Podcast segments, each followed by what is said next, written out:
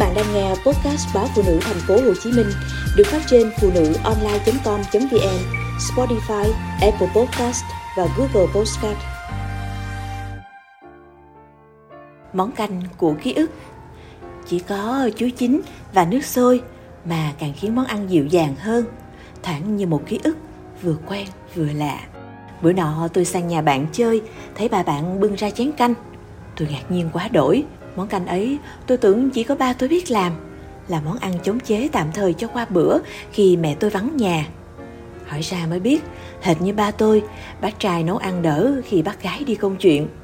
Món này dễ nấu, nhanh mà ngon. Bác gọi đùa đây là món canh của đàn ông, chữa cháy khi làm biến. Công nhận là món này dễ làm, chỉ cần lựa chuối xiêm chín mùi, cắt nhỏ, bỏ vào tô, chế thêm nước sôi. Vậy là đã xong món ăn.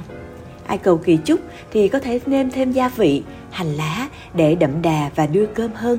Chừng 5 phút đã có món, nhanh thật đó, nhưng ngon thì tôi không chắc. Tôi chưa thử lần nào, chỉ thấy nó kỳ kỳ. Sao mà chuối lại đem đi nấu canh được chứ? Ở xứ tôi, chuối làm đồ ăn không phải là chuyện gì đặc biệt. Có rất nhiều món ngon được làm từ chuối, loại nào cũng ngon và có mùi thơm đặc trưng. Kem chuối, chuối chưa ngọt ngào, đứa con nít nào cũng mê. Bánh bò chuối, bánh mông lan chuối, bánh chuối nước, mỗi loại mỗi vị ngon. Chuối đem nướng hay bọc trong cơm nếp thành món chuối nếp nướng tràn nước cốt dừa cũng được lòng mọi người. Chuối sống cũng tham gia vào bữa cơm để chấm với thịt co, cá kho, vị chát chát khiến món mặn càng trở nên sắc sảo. Chỉ có món canh chuối là tôi chưa nghe tới, chỉ mới thấy hai người nấu là ba tôi và ba của bạn tôi. Sẵn bữa bác mời tôi ăn cơm chung. Hơi ngại ngần vì bữa cơm đơn giản chỉ có nồi cá kho khô, ít rau sống và tô canh chuối trên bàn còn bốc khói. Không hiểu sao tôi lại đồng ý. Có lẽ tôi tò mò vị của món ăn lạ lùng này. Tôi ăn chậm, nghĩ rằng vị canh chắc sẽ kỳ cục lắm.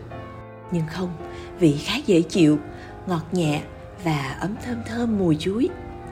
Bác chẳng nêm gì thêm, chỉ có chuối chín và nước sôi, càng khiến món ăn dịu dàng hơn, thoảng như một ký ức vừa quen vừa lạ. Do vị nhẹ và ngọt ngọt, ăn kèm cơm trắng cùng với con cá kho khô mặn quắc lại hợp vô cùng. Nó khiến cá bớt đi gắt gỏng, cơm cũng dễ ăn hơn vì dường như vị giác được xoa dịu sau những bữa cơm ê chề gia vị và dầu mỡ. Bác kể cho tôi nghe, giờ ít ai ăn những món đơn sơ như vậy. Chứ hồi đó canh chuối xuất hiện nhiều trên mâm cơm bởi sự tiện lợi của nó và xứ này chuối ngon đầy rẫy.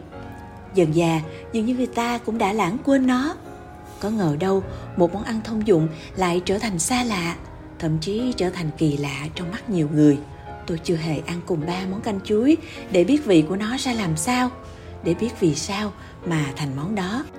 Những ký ức đôi khi chỉ đang được khép hờ cửa chờ tôi khám phá nhưng tôi lại tự cho rằng chúng đã đóng kín và khóa chặt tôi đã khước từ tôi tự hỏi nếu tôi về nhà nấu cho ba tô canh chuối cuộc nói chuyện sau đó sẽ như thế nào bà có kể cho tôi nghe về những câu chuyện tuổi trẻ không? Để tôi biết hai thế hệ có gì khác nhau và có gì tương hợp. Bà có phủi bụi thời gian, chỉ cho tôi thấy những nét đẹp bị vùi lấp. Để tôi biết, hóa ra từng có một thời thú vị và nhiều điều tôi chưa từng được trải nghiệm. Tôi đoán là cuộc nói chuyện sẽ dễ dàng thôi, như món canh chuối này. Tôi tưởng đó là sự kết hợp vô duyên, nhưng thật ra chúng gắn kết từ đầu những sợi dây kết nối vẫn còn nguyên đó. Có đứt đi đâu, chỉ là mình không nhìn thấy. Món canh của đàn ông nghe có vẻ cứng nhắc và vụng về. Nếu chỉ nhìn, nhưng khi ăn thử và lắng nghe mới biết ẩn sâu nhiều điều cần được biết.